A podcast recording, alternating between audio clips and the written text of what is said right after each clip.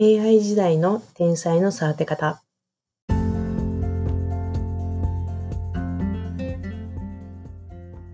起業家ママの学ぶラジオへようこそ。このラジオでは仕事と子育てに奮闘する私小林が人生が少し豊かになるような学びを発信していきます。本日もよろしくお願いいたします。さて皆様いかがお過ごしでしょうか？我が家では最近娘たちが保育園に通い始めました。保育園本当ありがたいですよね。娘たちもすっかり保育園に慣れてくれたみたいで毎日楽しく通ってます。保育園何が楽しいかってもう完全に親目線なんですけど何が楽しいかって迎えに行く瞬間なんですよね娘たちを。保育園に入って娘たちが私の見つけて私の顔を見てパッと笑顔になってこっちに駆け寄ってくる瞬間がとっても可愛くてもう毎日そのために仕事頑張っている日中仕事頑張っていると言っても過言ではありません。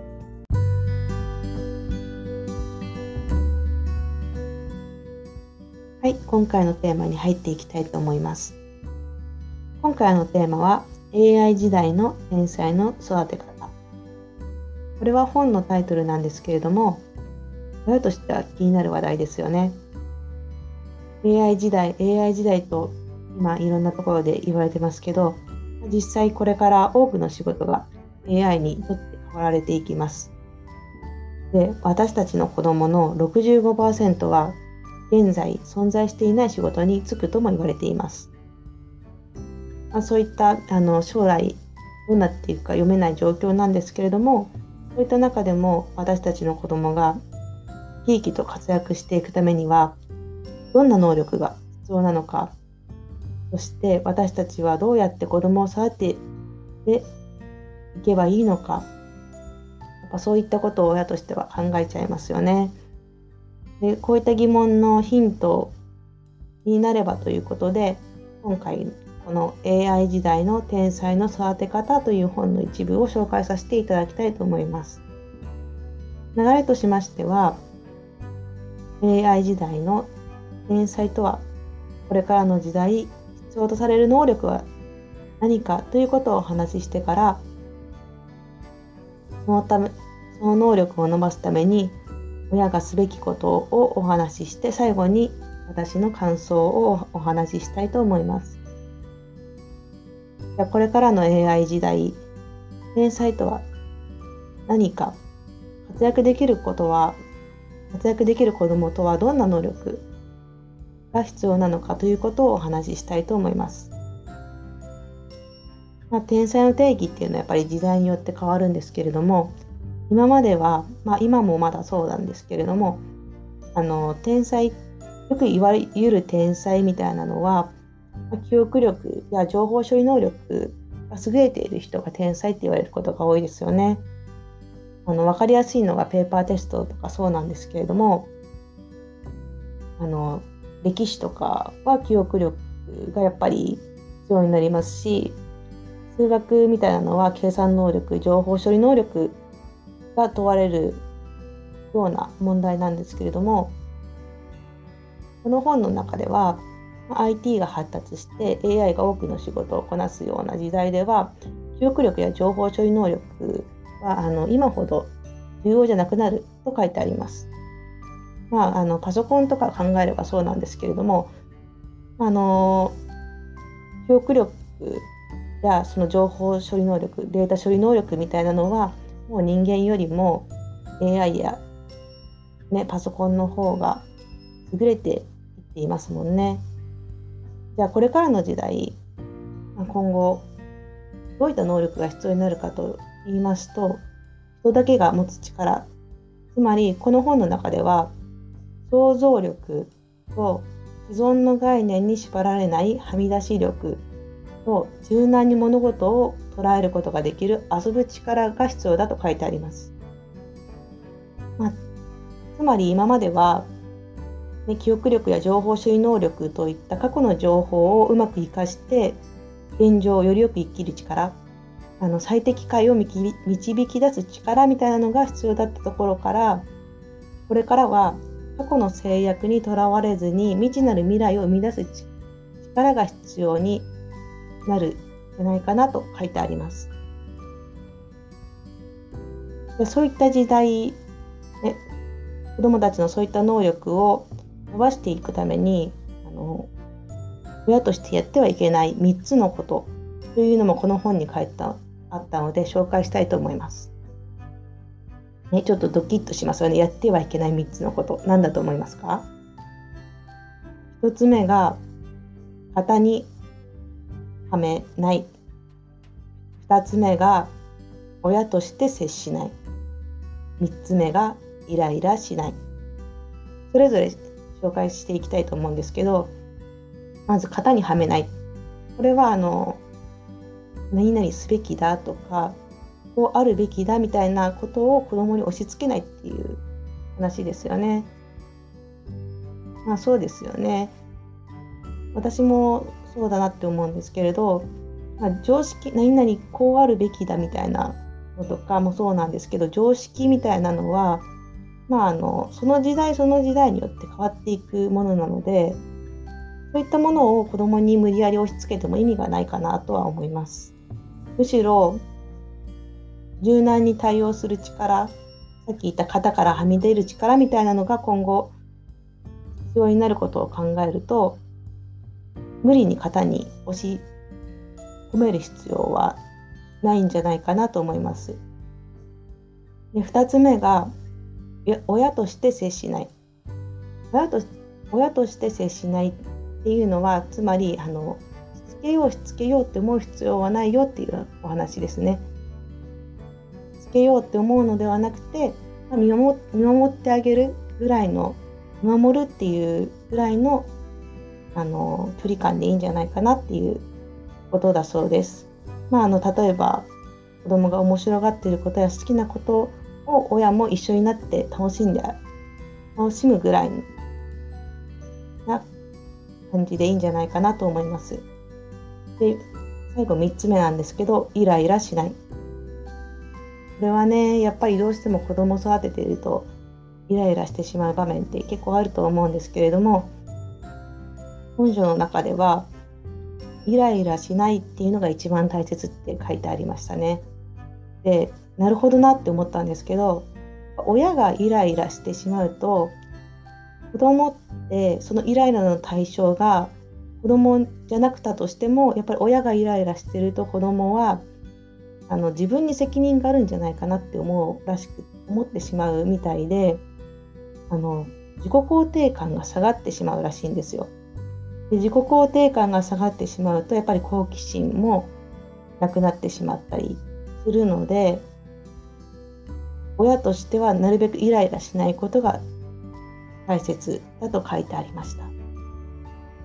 ね、イライラしない結構ね難しいんですけどねでここでちょっと私が思うイライラしない方法みたいなのをお話ししたいなって思うんですけれどもまあイライラしない方法余裕が作る余裕を作るっていうのが一番かなって思いますね。まあ、これも難しいんですけれども、まあ、心と体と時間の余裕を作ってあげるっていうのが、まあ、そもそもイライラしない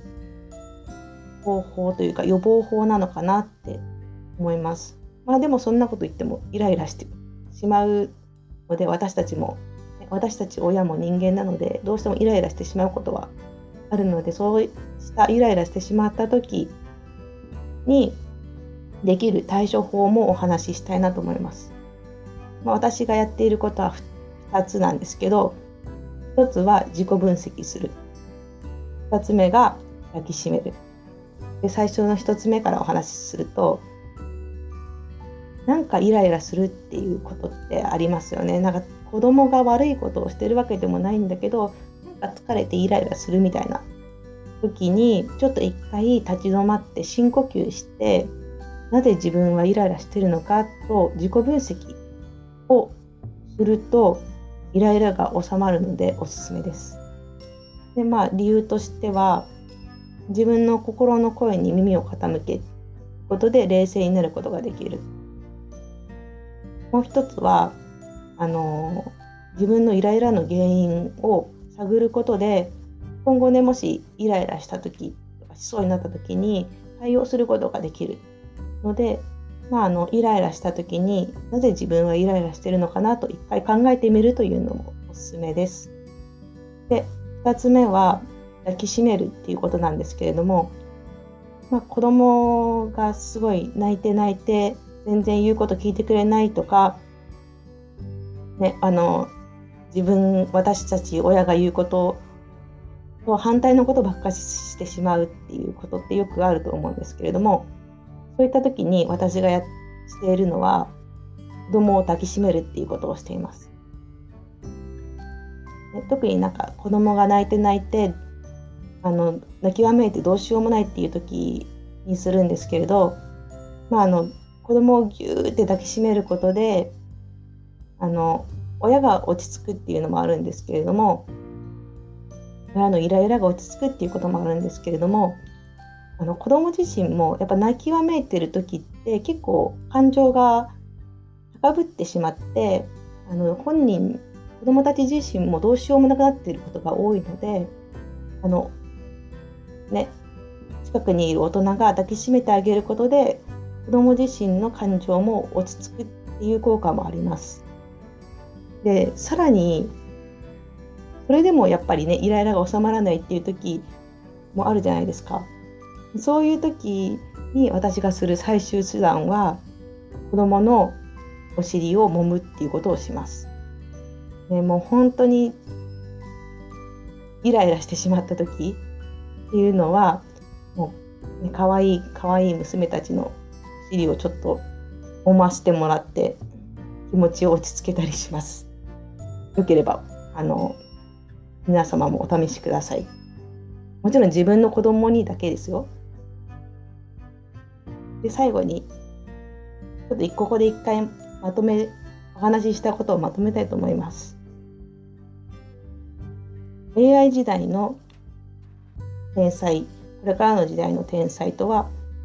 過去の制約にとらわれずに未知なる未来を生み出す力に優れている人のことです。まあ、具体的に言うと想像力と既存の概念に縛られないはみ出し力と柔軟に物事を捉えることができる遊ぶ力が必要になる。とあの説明されています。でそのためにそのいった力を養ってあげるために親としてやってはいけない3つのことは型にはめる型にはめない。2つ目が親として接するのではなく人として接する。3つ目がイライラしない。で最後はあのちょっと私のイライラしない方法をお話しさせてもらいましたで今回紹介した本にも書かれていたんですけど子供は生まれながらに天才っていうことが書かれていて、まあ、本当にそうだなって私も思うんですけどこれからの時代自分の個性を誰もが発信していける時代なのでそれである必要って特にないんですよね。むしろ個性をどんどん伸ばしていってあげるっていうのが、まあ、親としてできることの一つなんじゃないかなと思っていて、まあ、例えばあの子供の好きなことや得意なことを一緒に楽しんであげるみたいなことから始めるというかねっていうことからあのができるんじゃないかなと思います。はい、今回はここまでですけどいかがでしたでしょうか？ね、子供をやっぱり子育てしてるとこの子たちのために何ができるのかなって悩むこととか多いと思います。私も結構悩むんですけれども、まあ、でもね肩に力を入れる必要はないんじゃないかなとも思いますよね。子どもたちを育てなきゃとかではなくて、まあ、自分たちも育一緒に育っていくぐらいの感覚でいいのかなと、まあ、むしろ、ね、育てられている子どもたちに育てられていることの方が多いのかなって私は思ったりもしますけどね毎日ね子どもたちからいろんなこと学びますしね。まあ、そんな感じで今回はおしまいにしたいと思います。最後までお聴きいただきありがとうございました。今日があなたにとって良い一日になりますように。ではまた。